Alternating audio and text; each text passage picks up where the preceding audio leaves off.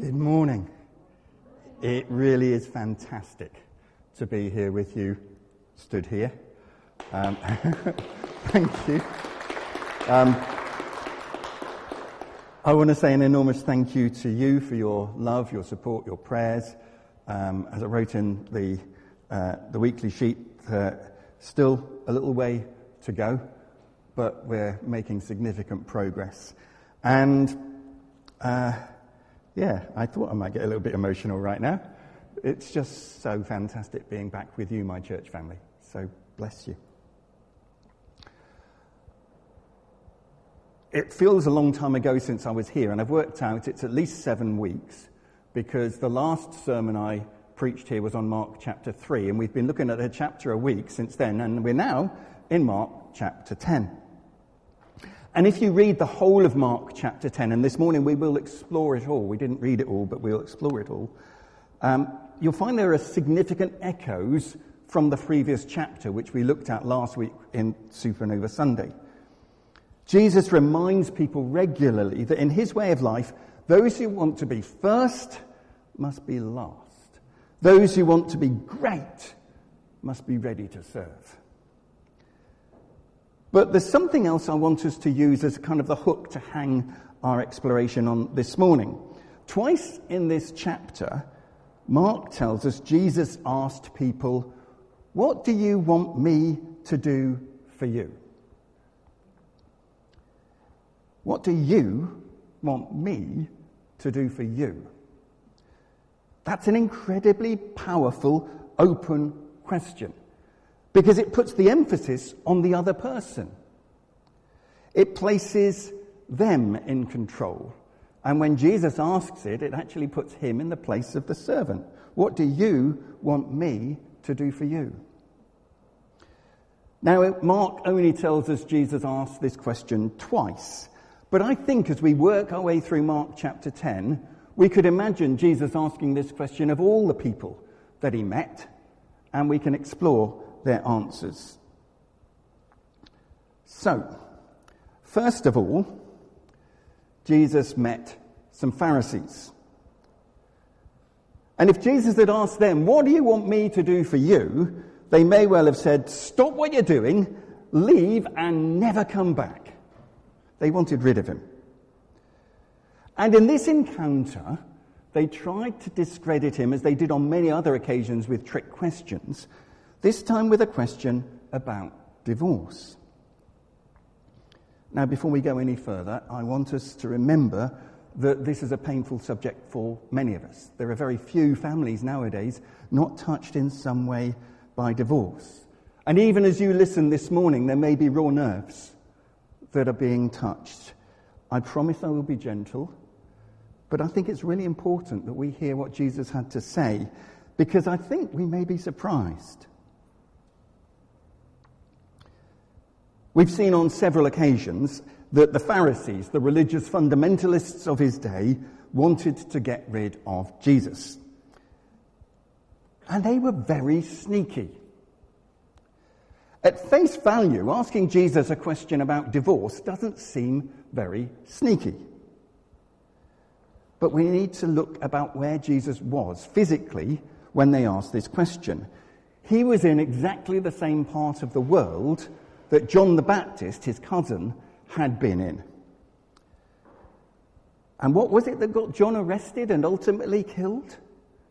John criticized Herod for marrying his brother's wife, for stealing her from him, for getting a divorce. Now you see that the question they ask Jesus about divorce, is it right for a person to divorce another, is a very loaded question. They're hoping that they can report to Herod that Jesus has criticized him in theory, if not in, in actual words, in the same way that John the Baptist did, and then Herod will do their dirty work for him. And Jesus' response, as is usually the, qu- the way, is with a question. What did Moses command? Jesus asked them about the commandment, but what they come back with is quoting his permission. They say that Moses permitted people to divorce in certain circumstances. They didn't actually answer Jesus' question, because what Moses commanded was to honor marriage by being faithful. That's the command. The command is about two becoming one. And that's one of the reasons why divorce is so painful for people, because there is a tearing apart of what has become united.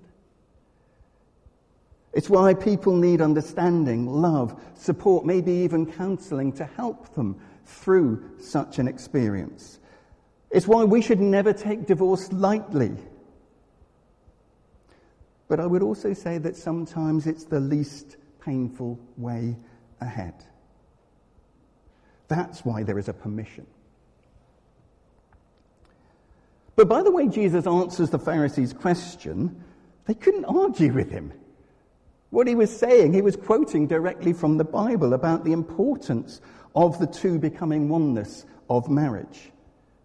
And he avoided getting in trouble with Herod, and at the same time affirmed God's high view of marriage. However, when he's on his own with his disciples later on, he gives what seems to be some really tough teaching about divorce and remarriage. What he says is that when you remarry, you commit adultery against your former spouse. Does that mean it's wrong to remarry? That's not what Jesus said. He didn't say it is wrong to remarry after divorce.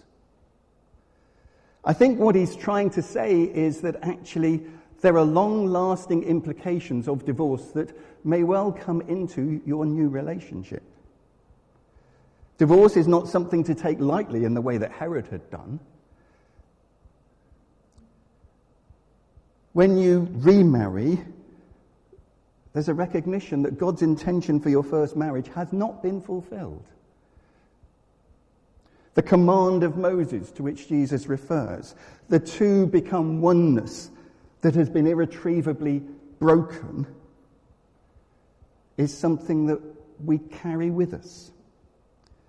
And I think it's really important as we look at new marriage, remarriage, to think about what went wrong in our first marriage, to seek help not to bring those things into our new relationship. And one of the ways we can do that is to include God as much as possible in that new relationship. But my sisters and brothers, above all this morning, whatever you hear from this, hear this: that God's love, his grace, and his forgiveness are far greater than anything we can do. Far, far greater. God's love, God's grace and forgiveness is always available to us, and there is no limit to it. So if you carry guilt, God doesn't want you to do that. If you carry hurt and pain, God wasn't, wouldn't want that for you. I hope that makes some sort of sense. I realise this is really a sensitive subject for some particularly. So if this has raised questions or issues for you, do speak with somebody about it. Come and speak with me. Ask a friend to pray with you. Contact someone in the church so that one of the church team can support you.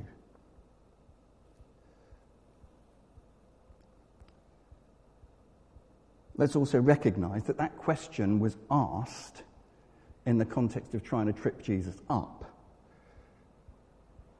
Jesus didn't immediately come out with, I need to tell you about this. It was kind of brought out of him.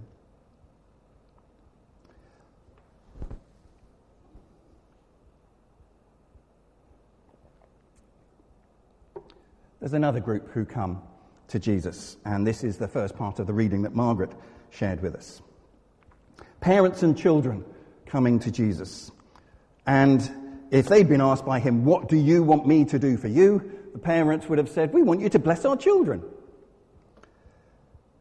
It was usual to ask preachers and rabbis in those days to bless your child. And as is often the case, parents were every possible advantage for their children, So why not ask Jesus to bless them? But the good old disciples thought this was a very unnecessary intrusion on Jesus' time. He's got important work to be doing. He doesn't need to be bothered with these children. So they keep them away. And yet when Jesus sees what's going on, the language in the original Greek is really strong. It just didn't just say, stop doing that. He was really resentful that the disciples were doing this, and in response welcomed the children. Now we know that they were small children, little children, babes in arms, toddlers, children who in that stage of life are still completely dependent on their parents. Children who have to have absolute trust in their parents, who will eagerly receive what their parents will give them. And Jesus says that's the way to receive the kingdom of God.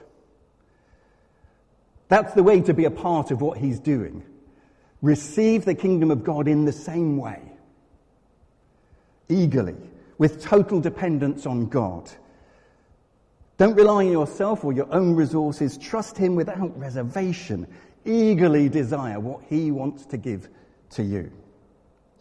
And I thought the children last week in Supernova Sunday showed us that so well, particularly in those prayers about Ukraine. May we never be like those disciples, so caught up in the process of running church that we prevent people from receiving a blessing from Jesus. Particularly children. And may we never also be like the next person that Jesus met, who was really dependent on all his resources, so much so that he couldn't let go to embrace God. There's that rich man who wanted confirmation that he was okay. If Jesus had asked him, "What do you want me to do for you?" he would have said, "Reassure me that I will be in heaven." He thought he was doing okay. According to the Pharisees' way of doing things, he was pretty good, but he just wanted to check. Imagine for a moment a golfer in the biggest championship in the world, whatever you think that might be. He's on the final green. All he has to do is sink this putt and he will be the champion, or she. And they address the ball, the putt's just only about that distance. Hit the ball, it's going towards the hole, the crowd beginning to get excited, they're holding their breath, it's going to drop, it's going to drop, it's... and then it just curls around the lip and doesn't drop. And there's a "Oh," collective groan from the audience. That's kind of what happens here. People see this rich man, they hear his answers about all the commandments he's been keeping, and they're getting ready to cheer. He's going to do it. Jesus is going to say to him, "Yeah, well done, mate, you're in." And then Jesus says, "But you just lack one thing." Oh. He missed. What he lacked, I think, was love. Love for God, because his wealth meant more to him than anything else. Which breaks one of the commandments that Jesus didn't actually ask him about. He lacked love for other people. Alleviating the poverty of others was not as important to him as his own comfort. He thought his route to heaven was through following the rules rather than a relationship with God. And then, after this encounter, we get this really interesting moment when Jesus talks about camels going through the eyes of a needle. There have been a number of ingenious suggestions about uh, a camel gate, or a needle gate, sorry, going into a city where a camel had to unload everything because it was such a small, narrow gate. And the idea is we have to unburden ourselves of absolutely everything in order to get in to heaven. Well, I'm sorry to say there's absolutely no archaeological evidence en- anywhere that such a gate ever existed. There is, however, a lot of evidence that a camel going through the eye of a needle was a joke that they used to use a lot in Jesus' day. In other non-biblical writings, they talk about a camel going through the eye of a needle. People in Jesus' day, part of their sense of humour was just enormous exaggeration, hyperbole. They would make points, or just they would make one another laugh. It's a bit like if we say, I've told you a million times not to exaggerate. Now, unless you use a liquidizer, you are not going to get a camel through the eye of a needle. And I should point out, no actual camels were harmed in the making of that sentence. And that's the point. That's the point. It's meant to be really, really, really difficult. It's meant to be silly, even more difficult than catching a coin on your elbow. What Jesus was emphasizing is the difficulty, that this is a really difficult thing for people to do. If you've got a lot of money, if you've got a lot of stuff, that has a tendency just to distract you from God. That has a tendency to take hold of you in a way that actually God wants to. You start to rely on your reserves and your resources rather than on God. You start to protect your financial assets rather than having a godly generosity. In Jesus' day, and this is the point, this is why the disciples were so amazed, it was assumed that if you were rich, it was a sign that God blessed you. And actually, Jesus is saying, you know what, your riches could be the, ex- the actual opposite of that. It could keep you from God if they have a hold of you, if you're not careful. To flip it over, the more we have, the more generous God wants us to be. Jesus didn't say rich people can't get into heaven, can't be part of the kingdom of God. What he said was, because the disciples were saying, well, come on, who can get saved then? Jesus says it's only possible with God. And actually, that's the same for every single one of us. It's only possible with God.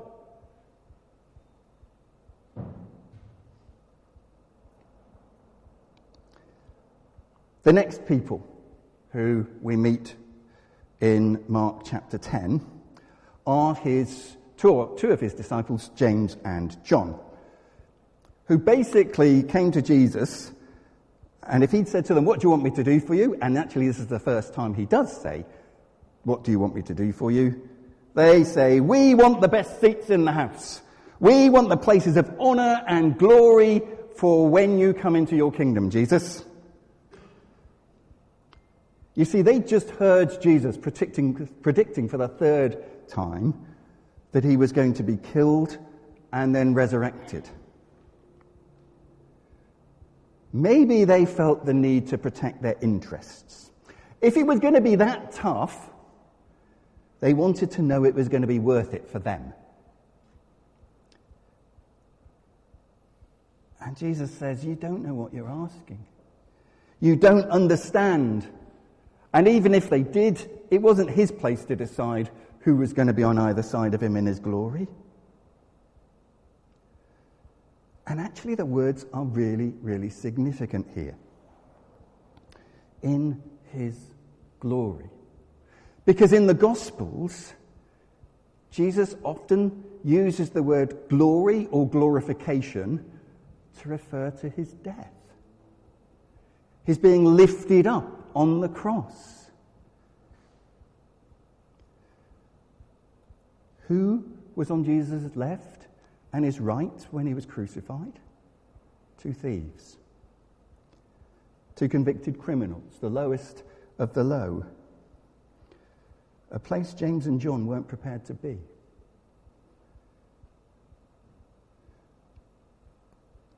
And then Jesus repeats what we heard about last week. That the way of life he'd come to bring isn't about power and status. It isn't about the best seats in the house. It isn't about everyone looking up to you. If you want to be great, be the servant of everyone. If you want to be first, put everyone else before yourself. There's one more person we're going to meet.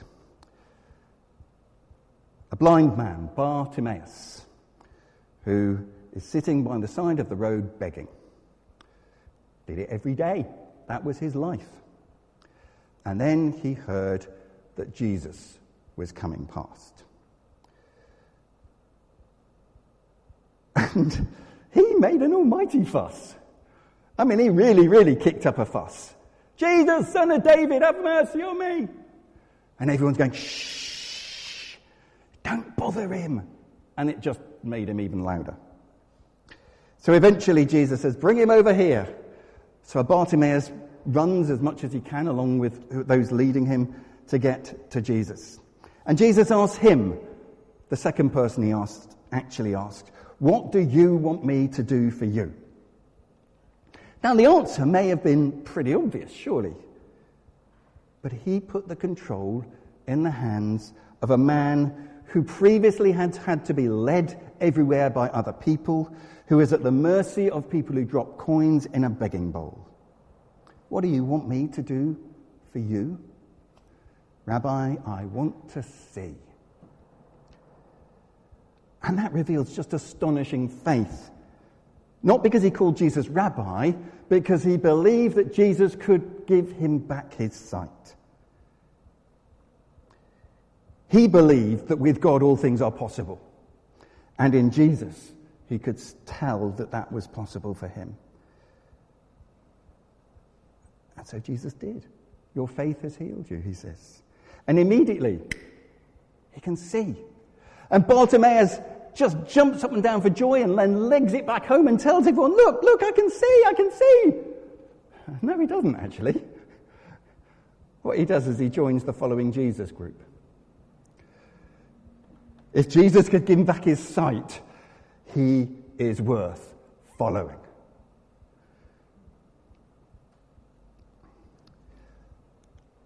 So what about you?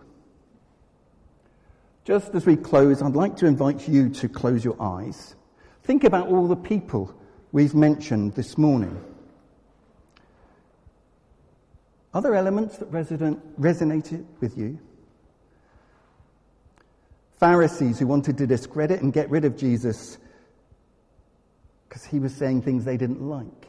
How do we respond to people whose understanding about God is different from ours? Parents who wanted Jesus to bless their children.